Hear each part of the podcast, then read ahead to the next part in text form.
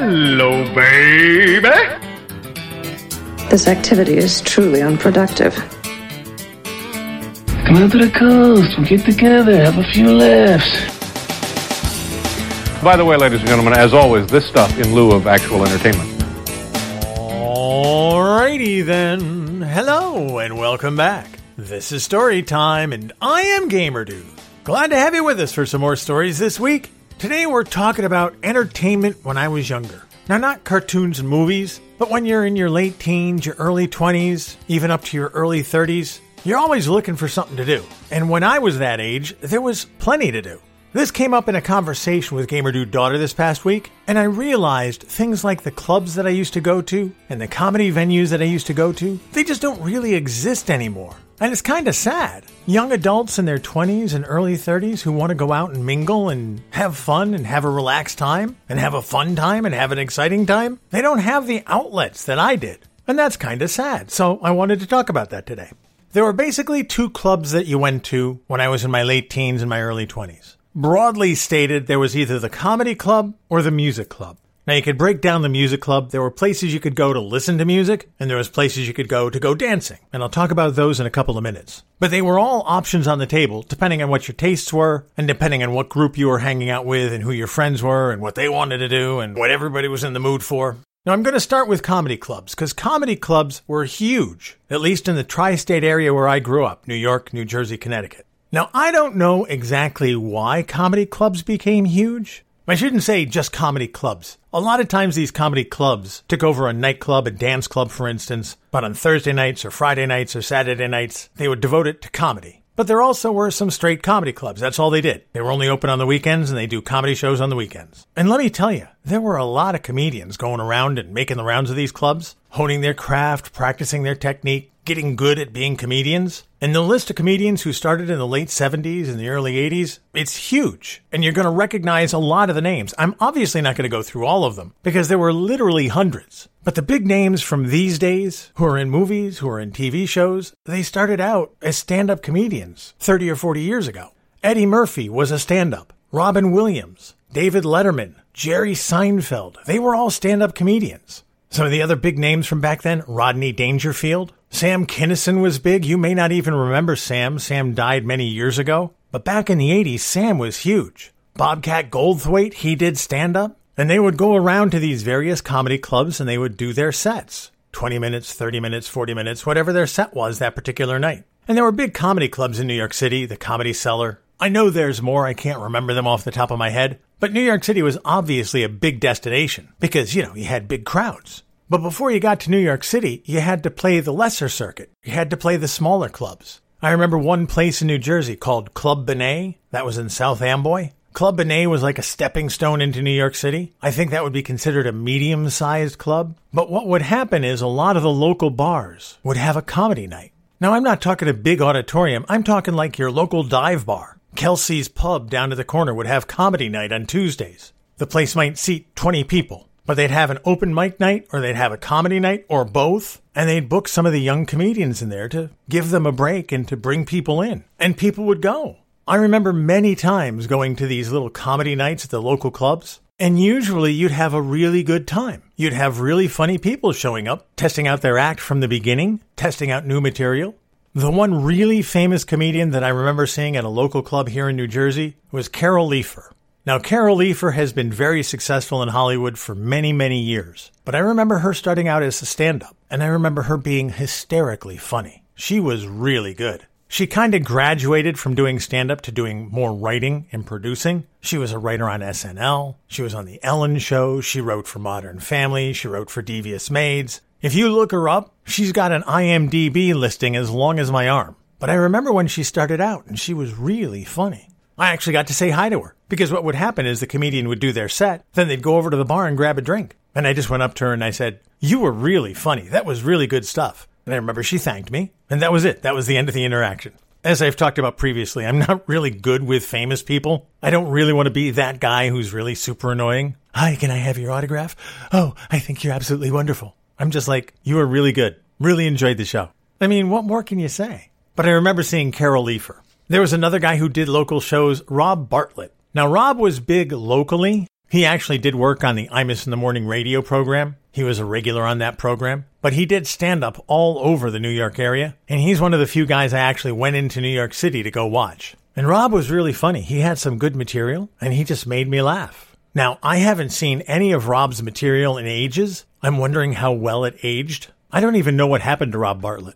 As I was preparing today's episode, I was trying to remember if I'd seen anybody else super famous these days or whose name you'd recognize, and I really can't remember anybody else but those two. I know I went to dozens of comedy shows, and they were always at clubs called Bananas, or Funny Bones, or Giggles. I know I went to several clubs like that. And every time you went into a club, you'd grab a table, you'd get a beer. A lot of places would have a two drink minimum just to make sure you bought some stuff and you'd watch two hours or so of comedians doing their stuff. And it was a great night out. And I know I saw dozens of comedians, I just don't remember. Nobody really stood out, but it was a great time. It was a fun night out. There are still comedy clubs out there. I know you can still go see comedians live. But back in the 80s and the early 90s, it was like every little town had at least one comedy night in their local bar. And you'd always have people show up, both to watch and to perform. But you don't see comedy nights anymore. Not at the little clubs. You don't even see the little clubs anymore. Those little clubs, those little bars, they don't exist the way they used to. And that leads me into the dance portion of our program today. Because those little clubs where you would have comedy night, the rest of the week, Kelsey's Bar or the White House Station Pub or whatever your local watering hole was called, they would have either a live band or a DJ and you could go there and dance. Or if it wasn't dance night, you could go listen to the live band. And that was another fun night out. Obviously very different from comedy night. But I remember when I discovered the live music experience. I was in college. There was a Holiday Inn across the highway from where our university was. And back in those days, every little travel motel, every Holiday Inn, every Howard Johnson's, every Rodeway Inn had a little bar. That bar might seat 20 people, and a lot of those bars in these travel motels, they would have a little stage in the corner. And you could fit two or three people up there, room for guitars and amps. And on weekends, they would have live music. They'd also have live music oftentimes during the week because you had to entertain the travelers. Live music was a thing. Local guitar player, local piano player, local jazz ensemble. They'd all show up there and play for a few hours at the bar. You know Billy Joel's song The Piano Man? That's based on his start. These little bars would have a piano there and they'd hire a guy to come in and play music. You know, sometimes it was just musical interludes, but sometimes you'd have singer songwriters in there. And of course, it wasn't always Billy Joel. You'd have Frank Kamansky, who was a welder during the day, but he had piano lessons as a kid and he liked to play music. So he'd go down to Kelsey's Bar or the Holiday Inn, where the bar was always called something like Pirates Cove. And he'd set up for a couple hours on a Friday night or even a Tuesday night and play. He'd do some original stuff, but he'd do cover versions of whatever. He might do a cover of Moon River, or Love is a Many Splendored Thing, or whatever the big hit was that he knew and grew up with and could play on the piano. And the live music was the entertainment. They didn't have a jukebox, they didn't have a DJ, they had a guy playing the piano. If it wasn't a guy on a piano, it would be a guy with a guitar, or a duo with a guitar. I met a duo who were really, really good when I would go to the bar in college and they played music together and made really good music together and they just drew in crowds. This bar at the Holiday Inn, the Pirates Cove, that seat maybe 20 or 30 people would be standing room only when these guys showed up and played. And they were really good. But the point is, I met them at the Pirates Cove bar at the Holiday Inn because that was what happened. You'd go to the bar and that would be your Saturday night entertainment. And this was true everywhere that I ever lived, whether it was in Ohio or New Jersey or wherever. You can always find a place to go to listen to live music. You can still get that a little bit these days, but it's usually at something like a boardwalk restaurant at the Jersey Shore or at the bars along the beaches in South Carolina or Florida. You'll always have that guy on a guitar covering Jimmy Buffett or Kenny Chesney. You can still find those guys, but they're fewer and farther between than they used to be. Just like comedy clubs, live music venues were everywhere. And so if you wanted a low key night out, you know, you wanted to take a date someplace after a quiet dinner, you'd go to the Pirates Cove down at the Holiday Inn. You'd grab a table in the back, order a couple of drinks, sit back and enjoy the music and have a pleasant night with someone you wanted to spend time with. It was a great time. Now, those were the live music venues. The other kind of clubs that we had were the dance clubs. Now, we still have dance clubs these days, although it's different. I mean, dance clubs have always been around. If you look at some of the old movies or the old TV shows, people would go out dining and dancing all of the time. That was a night out. You would go out to dinner, and the club you were at, or the restaurant you were at, would have a dance floor and a live band. So dance clubs have always been around. They've just evolved over time. The big factor in the evolution of those dance clubs was disco music and the movie Saturday Night Fever. That came out in 1977, and that's when disco fever literally was taking over. I mean, they had dance clubs in the 60s, and they were evolving thanks to the Beatles and the Rolling Stones, and you had all those weird dances that the parents from the 40s and the 50s would be scratching their heads about. What are these kids doing? But then in the 70s, disco came around, and then the nightclub that they featured in Saturday Night Fever, with the flashing lights and the lit up floor, and the disco beat and the disco dances, that was a whole new thing. And so dance clubs started popping up all over. And just like the comedy clubs, the Pirates Cove at the Holiday Inn would have dance night or disco night. And on that little stage in the corner where the guitar player would be on Tuesday nights and Thursday nights, Friday and Saturday night, they'd have a DJ set up there and the DJ would have their disco record collection or their danceable rock and roll music, and they would just play music all night. And even though the place only had room for 20 people to sit, they'd move those tables around, create a dance floor the size of maybe a postage stamp, and jam people in there to dance. Now, I've talked about dance in the past. When I was a kid, I hated dancing. Dancing was part of the gym class back in grade school and high school, and I've talked about it as the fat kid. Nobody wanted to dance with me. I was socially awkward, so I didn't want to dance with anybody. I didn't want to get rejected, number one. And number two, it was just super uncomfortable. I was so awkward. I hated the idea of having to dance with a girl who I had no idea how to talk to. I couldn't do it, so I hated dancing. But when I went away to college and I grew out of my fat kid stage and I dropped all that weight that I talked about, and when I grew up to be six feet tall, I became a little less socially awkward and I started going to these clubs with friends and discovering, you know, I know how to move with music. And I'm looking around and these people, they're not really doing disco dance steps. They're just moving with the music. And as it happens, I met a girl who liked to dance, and I realized if I wanted to spend time with her, if we were going to go out, and I wanted to get close to her, it might be a good idea if I went out on the dance floor and moved around with the beat. So in my early 20s, I actually ventured out onto the dance floor and I discovered it's kind of fun. In fact, when you're with somebody who you really like to be with, it's a lot of fun to be dancing. You know that phrase, dance like nobody's watching? I learned that many years ago. And that's how I dance. That's how I danced back then, and to this day, that's how I dance. Because I don't care. I've discovered I love to dance. I don't do it particularly well. Gene Kelly would be laughing at me if he saw me, but I'm having fun when I'm out there. And I'm glad I discovered back in my 20s that it's a fun thing to do.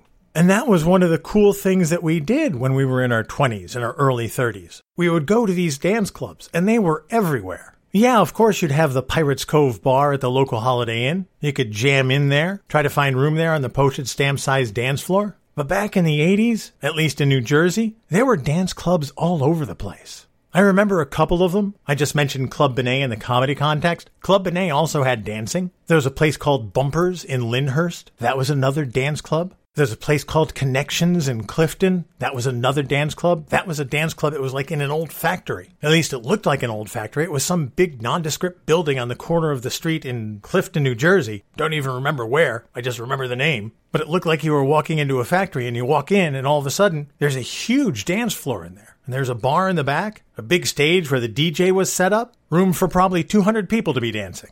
There was a place up in Lake Hopatcong in New Jersey. I think it was called the Lighthouse. Literally right on the lake up there, another huge dance club. And they were open on the weekends, and all you did there was dance. Well, drink and dance. But dance was the primary purpose.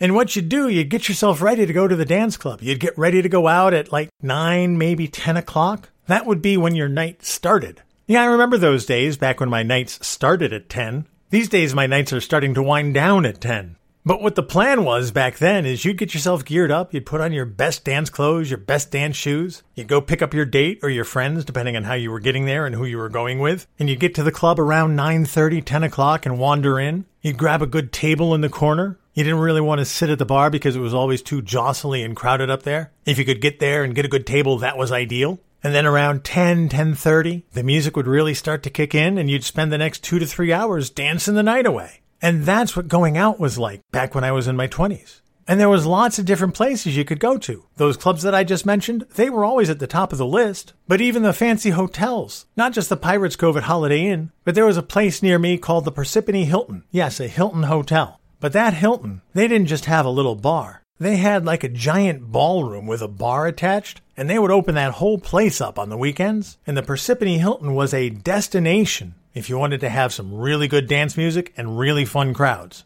And so you could go from town to town, place to place, and dance the night away between three or four different clubs if that's what you wanted to do. If you weren't liking the music that night at Connections, or the crowd was too quiet, or you saw somebody you didn't want to see, you'd hop on the road and head up to the Parsippany Hilton. And if that wasn't working, you'd go up to Lake Hopatcong. Oh yeah, you could keep yourself busy running the dance club circuit. And that was our night out on the weekend. Whether it was me and a date or me and some friends, that's what we would do. That's how we would entertain ourselves. That's how we would keep ourselves busy. Now, me personally, I was always content with the New Jersey clubs. They were fine. They were big enough for me. But I know people wanted to go into New York City and experience the club scene in New York City. And of course, New York City has so many clubs. There were so many destinations to go to to find dancing and music in New York. I never did that. I was happy on my home turf, but I knew of two big clubs in New York that people were just dying to get into. I actually had a limo run to one of them when I was driving limos. There was a place in New York, basically in Greenwich Village, called the Limelight Club. Now, the Limelight Club was huge. I call it the Limelight Club. I think it was just called the Limelight. But the Limelight opened up in the 80s in what used to be an Episcopal church. Now, if you've ever seen a church in New York City, you know they're super fancy looking and super church like. When you pulled up in front of the limelight, you looked like you were pulling up in front of a church. It had the arched ceilings, the Gothic decor, and inside the club, they'd cleaned out all of the remnants of a church and installed a dance floor. They had many levels in there, they had a DJ booth in there. I never went in. I had to drive a limo run there, as I said, and so I took a group into New York pulled up in front of the limelight, let them out so they could have their night of dance, and then I just had to sit there and wait for them. That was my gig. But even sitting outside in a limo, you could hear the music beating through the walls of the church. There was people all over the place. People loved the Limelight Club. Now, the Limelight was around for years. It was actually featured in a movie and actually appeared in several movies, but there was a movie done about the Limelight Club because, as it turns out, one of the guys who frequented the club, a guy named Michael Alig, was arrested and convicted for killing and dismembering one of his gang members. And this all happened at the Limelight Club. I don't remember all of the details, it's a little hazy, but the movie is called Party Monster. If you want to look it up, it's from the early 2000s. If you want a flavor of what the club scene was about, that's one place to start. But I think as a result of that whole thing, the Limelight closed at one point. They tried to reopen it, called it something else, never worked, and now basically it's a gym. The nightclub is closed, the Limelight is now a gym. The other big club that was the place to go in New York City was Studio 54. Now, I never went there. Again, I drove by it as a limo driver. I didn't have any runs there, but I remember driving by it on Fridays and Saturday nights doing other things. And I remember the lines out the door were ridiculous. That too was a place that was a destination in New York if you were into dance. Studio 54 was on 54th Street, thus the name. It actually didn't start out as a nightclub. It was a movie studio and a theater back in the early 40s and 50s and 60s. I'm not going to bore you with all the tales about the corporate history of the place, but some entrepreneur bought it in the 70s and opened it up as a dance club. And of course, they made it the exclusive place to go. Big names would go there. The drug scene, the sex scene was crazy. If you wanted to see famous people or be seen with famous people, that's where you would go. There's been a couple of movies about Studio 54. I never was interested in going there because it was just too over the top a place for me. It was just crazy. It was just crazy. As I said, I remember driving by and just looking at the lines of people trying to get into the place. And I know they had this really selective admission policy. You've seen those movies where they have the velvet ropes and the bouncer and the clipboard, and you'd get to the bouncer and the guy would ask your name and see if you were on the clipboard. I think that comes from Studio 54. It's one of those policies that they had to make it seem like it was more difficult to get in than it had to be. Because, you know, if they don't want you in there, that makes you want to get in there even more. I mean, I remember hearing stories about people breaking into the club, sneaking in through fire escapes, and crashing fire doors just to get in. I mean, there's no place that I need to get that badly that I'm going to break in through the fire door. But because Studio 54 was the place to be, people had to do that. Quite honestly, I'm sure I was having more fun at the Pirates Cove at the Holiday Inn than the people were having at Studio 54. As I mentioned, I started thinking about this after talking to Gamer Dude Daughter because this stuff doesn't exist anymore. Young adults in their early 20s and their late 20s and their early 30s, they don't really have the club scene. I mean, as I said, there's clubs out there. I know they're out there, but it's not the same. I looked it up before I was putting the episode together today. There might be a couple of dozen clubs in New Jersey that still operate, but I remember when I was younger, there was a couple of dozen clubs in my county where you could go on any given weekend. You could go between three and four bars in the same town and have different dancing and different people and different DJs and a different experience, all on the same night, all in the same town. The atmosphere was also very different when you were in these clubs. Sure, you wanted to see people and meet people, and sometimes a group of guys would go looking for a group of girls. Sometimes you'd go with a date. It all depended on how your weekend was going. But if a group of guys was looking for a group of girls, they would meet up at the dance club. Sometimes you'd dance together and have a nice night. Sometimes you wouldn't meet anybody. Sometimes you'd wind up with a hookup. Sometimes it was just thanks for the dance and that's the end of the night. It was a different time. The point of going was not to hook up, at least not for everybody. The point to going was to have a good time out. I remember when I was visiting my college roommate, we went to one of those Pirate Cove bars at a Holiday Inn, and it was just he and I catching up after a few years. And a couple of young ladies approached us and asked if we wanted to dance. Naturally, we said yes, and we wound up dancing with them for a couple of hours. And at the end of the night, we said, Have a nice night, thanks for the fun time. And that was it. It was just fun, which was the point. It's sad that that kind of atmosphere doesn't really exist anymore. You could just go out and socialize and mingle and have a good time and then be done for the night. I don't know why society has changed so much that that's just not a thing you can do, not that way anymore. These days, people have to be super careful about who they're talking to. You never know who's out there. You never know what somebody's going to do to you. You never know what somebody's plans are for you. It used to be you just go out and have a nice night and then be done with it. Nowadays, you got to make sure you got a plan. And that's if you decide to go out at all. I don't really have an answer to why that is, or what the solution to that is, or why things changed, or what can be done about it. It's just really sad that that whole social interaction that we used to have at dance clubs just doesn't exist anymore. Some of the most fun that I had was going out with a group, dance around for a couple of hours, and call it a night. I think it's a real shame that that's just not a thing anymore.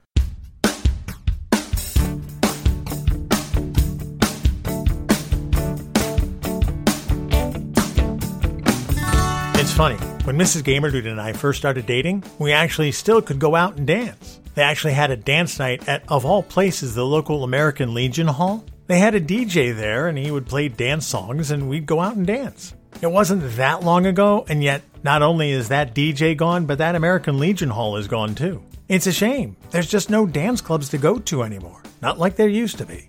I know. I sound like the old guy going, get off my lawn. Well, some things that used to exist and don't exist anymore, they're sorely missed. And a cool dance club is one of them.